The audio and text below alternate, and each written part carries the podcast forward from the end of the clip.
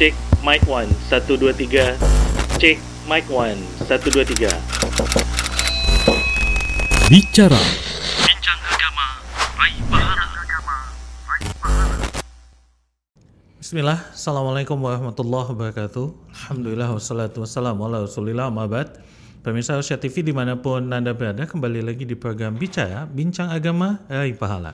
Dan tentunya program Bicara ini tayang di Usia TV Saluran dakwah keluarga islami seperti biasa, bicara akan mengangkat topik-topik yang sedang terjadi di diri kita, lingkungan, ataupun mungkin masalah-masalah yang mungkin isunya sedang hangat saat ini. Dan seperti biasa bicara akan menghadirkan para guru kita, para satizah untuk membahas masalah-masalah tersebut dari sisi syariat. Seperti apa masalahnya dan seperti apa jalan keluarnya kalau nanti bisa ditarik kesimpulan ada jalan keluarnya. Dan untuk program bicara kali ini sudah hadir bersama kita guru kita Ustadz Permana Fizullah Ta'ala. Assalamualaikum Ustadz. Assalamualaikum Apa kabar Ustadz sehat? Alhamdulillah sehat. Baik, Ustadz, ini karena Ustadz sudah hadir langsung saja. Ustadz ini mau bertanya Ustadz. Jadi eh, kita sama-sama tahu Ustadz bahwasanya dari tahun 2019 kemarin kan kita ada wabah pandemi namanya corona sampai sekarang yang belum selesai juga Ustadz. Iya. Tapi kemudian setelah itu banyak sekali bencana-bencana yang terjadi nih Ustadz. Musibah-musibah yang terjadi yang dihadapi kaum muslimin khususnya. Ada gunung berapi yang meletus lah di Sem- Semeru. Kemudian kalau untuk di Medan khususnya eh, ada banjir bandang kemarin Ustadz. Bahkan banyak rumah kaum muslimin yang juga rusak segala macam. Dan kayak tadi Anda bilang ada gunung api yang meletus. Kalau Semerunya mungkin nanti bisa dilihat lah di internet Ustadz di mana tepatnya. Tapi yang jelas musibah ini sepertinya kan enggak enggak kunjung berhenti ya. Bahkan menimpa satu musibah lain ditimpa musibah lain ditimpa musibah lain lain. Nah, ini Ustadz pertanyaan Ustadz mau bertanya, ini gimana Ustadz? Sikap kita sebagai seorang muslim menghadapi musibah-musibah yang sepertinya tiada hentinya ini Ustadz. Mungkin Ustadz bisa memberikan sedikit penjelasan kepada kita semua Ustadz. Tafadol Ustadz. Nah, bismillah. Alhamdulillah wassalatu wassalamu ala Rasulillah wa alihi wa ashabihi wa man tabi'ahum bi ihsanin ila yaumiddin wa ba'du. Eh, para pemirsa yang dimuliakan oleh Allah, sesungguhnya manusia itu diuji dengan dua keadaan. Dengan nikmat dan dengan musibah. Bagaimana mereka menyikapinya? Nabi Shallallahu Alaihi Wasallam sudah mengingatkan kepada kita di dalam hadis yang eh, dikeluarkan oleh Imam Muslim. Beliau mengatakan, "Ajaban li amril mu'min, inna amrahu kullahu khairan, wa laysa dzaka li ahadin illa lil mu'min." Sungguh menakjubkan urusan orang-orang yang beriman. Karena hal itu tidak akan dialami oleh seorang yang beriman dan seluruh urusannya baik. In asabathu in asabathu uh, in asabathu sarra'u syakara fakana khairan lahu. Apabila dia diberikan nikmat dia bersyukur dan itu baik baginya. Wa in asabathu darra'u sabara fakana khairan lahu. Dan apabila dia diberikan musibah dia bersabar dan itu baik baginya. Jadi ujian nikmat dengan bersyukur, ujian musibah dengan dengan sabar. Nah, dan ini akan dialami oleh setiap orang. Ada tiga hal yang akan dialami oleh setiap manusia. Dan tiga hal ini kalau uh, dilakukan dengan cara-cara yang baik sesuai dengan syariat, dia akan mendatangkan uh, kebahagiaan. Sebagaimana yang dikatakan oleh uh, Syekh Profesor Abdul Razak Habibullah Ta'ala, ada tiga hal. Yang pertama, apabila dia diberikan nikmat, dia bersyukur. In un, in alaihi, ya syakara. Apabila dia diberikan nikmat, dia bersyukur.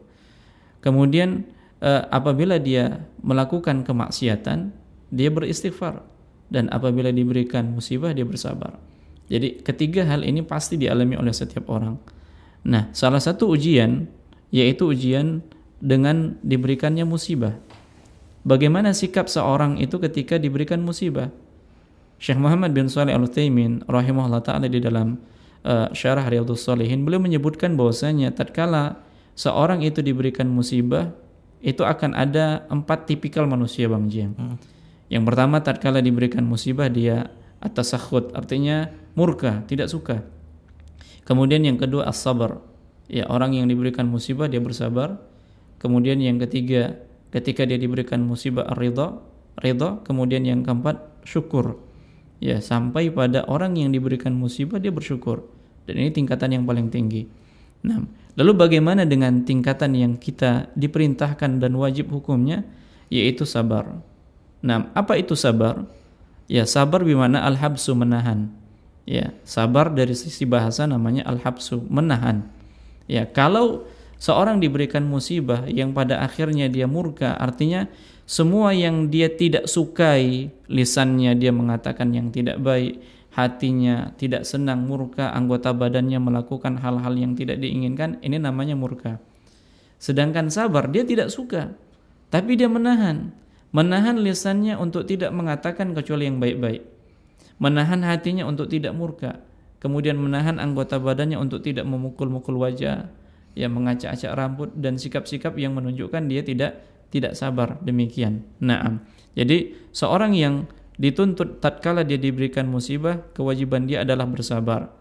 Dan sesungguhnya musibah ini suatu kepastian. Suatu kepastian. Dan setiap orang pasti akan mengalami hal tersebut. Sebagaimana Allah Subhanahu wa taala mengatakan di dalam surat Al-Baqarah ayat 155, "Walanabluwannakum bisyai'im minal khauf wal ju' wa naqsim minal amwali wal anfusi wath thamarat wa basyiril sabirin. Sungguh kami benar-benar akan menguji kalian dengan sedikit ya kelaparan, rasa takut, kekurangan harta jiwa dan bersabarlah ya berilah berita gembira bagi orang-orang yang yang bersabar. Ini menunjukkan apa? Musibah itu suatu kepastian, pasti terjadi, pasti akan pasti akan dialami. Namun kewajiban kita ketika kita ditimpa musibah kewajiban kita adalah bersabar. Karena ini bahagian dari ibadah. Ya, ini bahagian dari dari ibadah. Kenapa seorang itu diperintahkan untuk bersabar tatkala dia diberikan musibah? Karena dengan bersabar itu dia menahan dirinya, menahan lisannya dari sesuatu yang memang dia tidak inginkan. Ya, dari sesuatu yang dia tidak sukai dari ketetapan Allah Subhanahu wa taala. Nah, maka sabar ketika ditimpa musibah ini merupakan kewajiban. Kemudian kapan kita harus bersabar? Kita harus bersabar tatkala e, musibah pertama kali datang. Ya, tatkala musibah itu datang pertama kali, maka di saat itulah kewajiban kita untuk bersabar. Nabi wasallam pernah e, jalan bersama dengan Anas bin Malik dan melewati seorang wanita yang dia tengah menangis, menangisi e, kuburan anaknya. Anaknya sudah meninggal dunia. Nabi katakan, "Isbiri, sabar."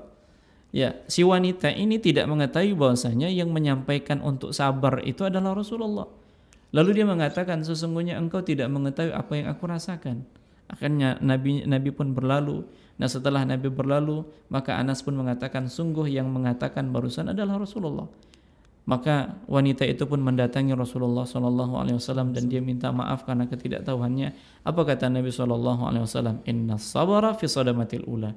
Sesungguhnya sabar itu pada kali pertama ketika ditimpa musibah. Jadi yang dituntut dari kesabaran tatkala kita ditimpa musibah pertama kali itu yang dituntut karena itu berat Bang Jian. Tapi kalau dia sudah sepekan dua pekan baru sabar, nah sudah berlalu masa-masa yang dia tidak suka, nah itu bukan seperti ini yang dituntut. Ya yang dituntut itu pada kali pertama ketika dia ditimpa musibah dan itu berat. Ya dan itu dan itu berat. Nah, Kemudian para uh, pemirsa yang dimuliakan oleh Allah, bagaimana dengan sikap atau hukum orang-orang yang murka dengan uh, musibah yang diberikan oleh Allah Subhanahu wa taala, maka hukumnya haram. Ya tidak diperbolehkan. Allah Subhanahu wa taala mengatakan di dalam surat Al-Hajj ayat yang ke-11, uh, "Wa minan nasi may ya'budullaha ala harfin. In asabathu khairun itma'anna bih, wa in asabathu syarrun inqalaba ala wajhihi." Ya, Uh, wa in asabatuhum fitnatun inqalaba ala wajhihi. Allah Subhanahu wa taala mengatakan, ya di antara manusia ada yang beribadah kepada Allah Subhanahu wa taala berada di tepi. Ya, artinya cari aman. Apabila dia mendapatkan kebaikan dia terus jalan, tapi apabila dia mendapatkan fitnah dia mundur ke belakang. Artinya apa? Ketika dia diberikan musibah dia mundur. Dia tidak lagi beribadah kepada Allah Subhanahu wa taala. Ini menunjukkan apa? Dia murka dengan sesuatu yang dia tidak ingin dicoba dari musibah-musibah. Ya, dengan kata lain, ya tidak boleh seseorang itu ketika dia diberikan musibah dia murka kepada Allah Subhanahu wa taala. Karena apa? Prinsipnya ya, kalau diberikan musibah itu merupakan bahagian dari ujian dari Allah Subhanahu wa taala dan tidak akan sempurna ujian kesabaran kecuali dengan apa? musibah. Naam. Kemudian Ya, apa hikmahnya? Kenapa kita harus diperintahkan untuk bersabar tatkala kita diberikan musibah? Yang pertama, tatkala seorang ditimpakan musibah kemudian dia bersabar, ini akan menjadikan dia mendapatkan hidayah, petunjuk. Allah Subhanahu wa taala mengatakan di dalam surat At-Taghabun ayat yang ke-11, "Ma asaba min musibatin illa biidnillah wa may yu'min billahi yahdi qalbah." Dan tidaklah suatu musibah yang menimpa seseorang kecuali dengan izin Allah dan barang siapa yang beriman ya barang siapa yang yang beriman maka Allah Subhanahu wa taala akan memberikan hidayah ke dalam hatinya pada dirinya. Artinya beriman di sini apa? Bersabar. Jadi orang yang bersabar ketika dia ditimpa musibah ya ketika dia ditimpa musibah dia akan mendapatkan hidayah. Sebagaimana ayat lanjutan dalam surat Al-Baqarah ayat 180 uh, 155 wa sabirin ya berilah kabar gembira bagi orang-orang yang sabar. Ya apabila ditimpa musibah dia mengatakan innalillahi wa inna ilaihi rajiun. Ulaika alaihim salawatum min rabbihim wa ulaika humul muhtadun. Mereka lah yang mendapatkan salawat dari Rabb mereka dan mereka pula lah yang mendapatkan petunjuk. Jadi orang yang bersabar ketika mereka ditimpa musibah, mereka mendapatkan petunjuk. Kemudian yang kedua, ya hikmah yang kedua adalah seorang yang bersabar ketika dia ditimpa musibah, ini akan mendapatkan pahala tanpa. Tanpa batas.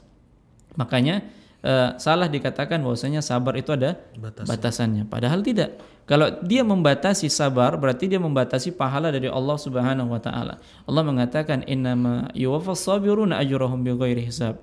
Ya, sesungguhnya Allah Subhanahu wa taala memberikan balasan bagi orang-orang yang bersabar, balasan tanpa batas. Ya, balasan tanpa tanpa batas. Kemudian uh, hikmah yang ketiga, kenapa kita diperintahkan untuk bersabar? Karena Allah bersama dengan orang-orang yang bersabar. Allah katakan, ya wasta'inu bis sabri was salah innallaha ma'as sabirin. Ya, minta tolonglah kepada Allah Subhanahu wa taala dengan sabar dan salat dan sesungguhnya Allah Subhanahu wa taala bersama dengan orang-orang yang yang bersabar. Nah, ada hikmahnya jadi. Ya, ketika ditimpa musibah. Lalu bagaimana kiat kita? Ya, tatkala hal itu terjadi pada diri kita, apa yang sudah terjadi ya mungkin kita men bisa menjadi apa namanya pembelajaran bagi kita mudah-mudahan ya ke depannya ketika Allah Subhanahu wa taala memberikan ujian kepada kita karena itu suatu kepastian kita bisa bersikap dengan sikap sabar. Yang pertama menyadari akan hikmahnya sebagaimana hikmah-hikmah yang sudah kita sebutkan tadi Bang Jiang. Ada dapat petunjuk, kemudian pahala tanpa batas, kemudian Allah bersama dengan orang-orang yang yang bersabar. Kemudian menyadari hikmah ketika musibah yang terjadi ya menimpa seseorang di dunia ini bahwasanya orang-orang yang uh, mengalami musibah-musibah se seperti itu ini tidak lain adalah Allah menginginkan kebaikan. Kebaikan pada dirinya. Bagaimana caranya? Allah katakan dalam surah uh, dalam hadis yang dikeluarkan oleh Al Imam At-Tirmidzi man yuridillahu bihi khairan yu'ajjalalahu uqubatun fid dunya Barang siapa yang diinginkan oleh Allah Subhanahu wa taala kebaikan pada dirinya, Allah segerakan hukumannya di dunia. Ya, dia sabar. Dan barang siapa yang uh, diinginkan oleh Allah Subhanahu wa taala keburukan pada dirinya, maka akan ditahan dan akan ditunaikan nanti pada hari kiamat. Jadi hukumannya itu ditunaikan nanti pada hari pada hari kiamat. Jadi orang-orang yang diberikan musibah berupa apa namanya ujian-ujian ini pada dasarnya adalah untuk menggugurkan dosa-dosanya dan ini yang diinginkan oleh Allah Subhanahu wa taala. Kemudian uh, di antara kiat selanjutnya bahwasanya agar kita bisa bersabar ya dari musibah meyakini bahwasanya ujian itu adalah kepastian. Setiap orang pasti akan diuji. Sebagaimana pada ayat yang sudah kita sebutkan wala nabluwannakum bisyai'in sungguh kami benar-benar akan menguji kalian dengan sedikit dan yakinlah bahwasanya ujian yang Allah berikan itu hanya sedikit bisyai'in. Ya, tidak semuanya. Dan kita sadari itu. Lebih banyak nikmat yang Allah berikan kepada kita daripada daripada musibah. Kemudian kiat selanjutnya adalah musibah yang kita alami itu tidak lebih berat daripada yang dialami oleh Rasulullah. Jadi tatkala kita ditimpa musibah maka ingat musibah yang dialami oleh Rasulullah itu jauh lebih besar, jauh lebih berat Makanya Rasulullah Shallallahu Alaihi Wasallam masuk ke dalam ulul azmi minar rusul. Ya, eh rasul-rasul para ulul azmi yang mendapatkan ujian berat di antaranya adalah Nabi kita Shallallahu Alaihi Wasallam. Diuji dari beliau masih di dalam kandungan, ya bapaknya meninggal dunia, kemudian ketika usianya enam tahun ibunya meninggal dunia, lalu diasuh oleh paman apa namanya kakeknya, kakeknya juga meninggal dunia, kemudian uh, pada saat diasuh oleh, oleh pamannya ya kemudian menikah dengan Khadijah, ya pamannya meninggal dunia, Khadijah meninggal dunia, seperti itu. Jadi belum lagi ujian-ujian dakwah yang dialami oleh Nabi Shallallahu Alaihi Wasallam. Nah, kemudian kiat selanjutnya adalah berdoa kepada Allah Subhanahu Wa Taala. Di antara doanya apa? Tatkala ditimpa musibah, tatkala kita diuji, maka doa yang diperintahkan adalah mengatakan, mengucapkan kalimat istirja. Ya inna lillahi wa inna ilaihi rojiun. Nah, demikian. Kemudian uh, yang terakhir kiat agar kita tetap bersabar ya supaya kita bersabar dari musibah yang ada adalah meyakini bahwasanya musibah yang kita dapati itu disebabkan karena ulah tangan kita sendiri. Ali bin Abi Thalib mengatakan ma nazala balaun illa bidzanbin wala rufi'a illa bitaubatin. Tidaklah bala hukuman ujian itu turun kecuali karena dosa dan tidaklah dia akan diangkat kecuali dengan bertobat kepada Allah Subhanahu wa taala.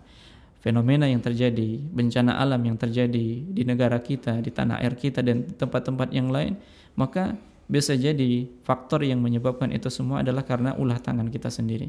Oleh karenanya, ya kembalilah kita kepada Allah Subhanahu wa taala agar Allah Subhanahu wa taala mengangkat musibah itu dari diri kita khususnya dari tanah air kita dan dari negeri-negeri kaum muslimin. Nah, Allah a'lam. Masya Allah, jazakallah ya Ustaz. Jadi intinya sabar Ustaz ya, karena sabar. banyak hikmah yang bisa kita dapat dari kesabaran menghadapi musibah. Nah. Gitu Ustaz ya. Masya Allah. Baik pemirsa Rasyad TV di mana pun Anda berada, dengan demikian bahas sudah episode bicara kita kali ini. Uh, kita tutup dengan doa kafatul majlis. Subhanakallahumma bihamdik. Asyadu an la ilaha illa anta. Astagfirullah wa atubu Assalamualaikum warahmatullahi wabarakatuh. Assalamualaikum.